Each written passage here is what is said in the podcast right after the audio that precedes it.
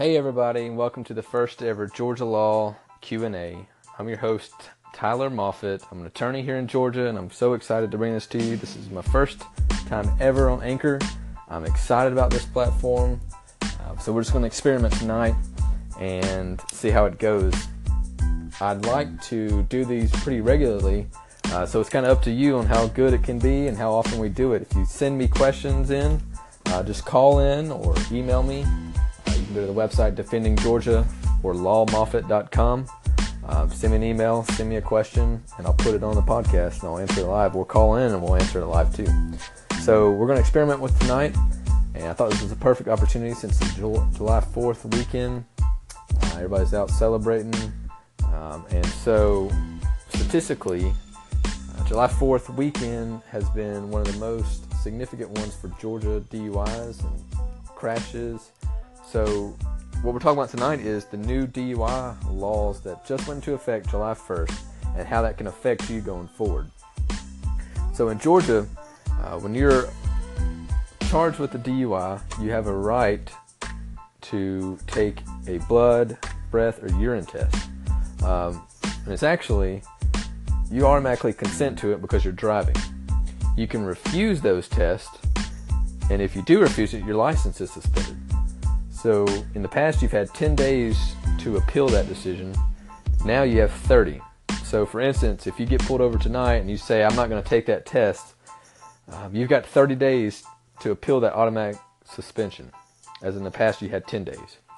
Now, also, the new law is if you refuse that, then you've got to get an interlock device installed into your car. And what that does is it requires you to blow into a tube um, in order to start your car. It tests your breath right then and there. And so if you're 0.08 or higher, it will not start your engine. You'll not be able to drive your car. Uh, so that's the new law. If you refuse to take the test, uh, you have you may be required to uh, install the ignition interlock device. Now, the converse to that is if you do take the test and you're ultimately convicted of a DUI and the test results were 0.15 or higher, you may also be required to install this uh, ignition interlock device. So it's getting kind of costly for a DUI in Georgia. Uh, with these new changes, it could be up to $1,600 uh, when you add the ignition interlock device, which is a $100 setup fee, and then two $2.60 for every day that you have to use it. Um, then you got fines on top of that. You've got to do a DUI school, a drug alcohol assessment.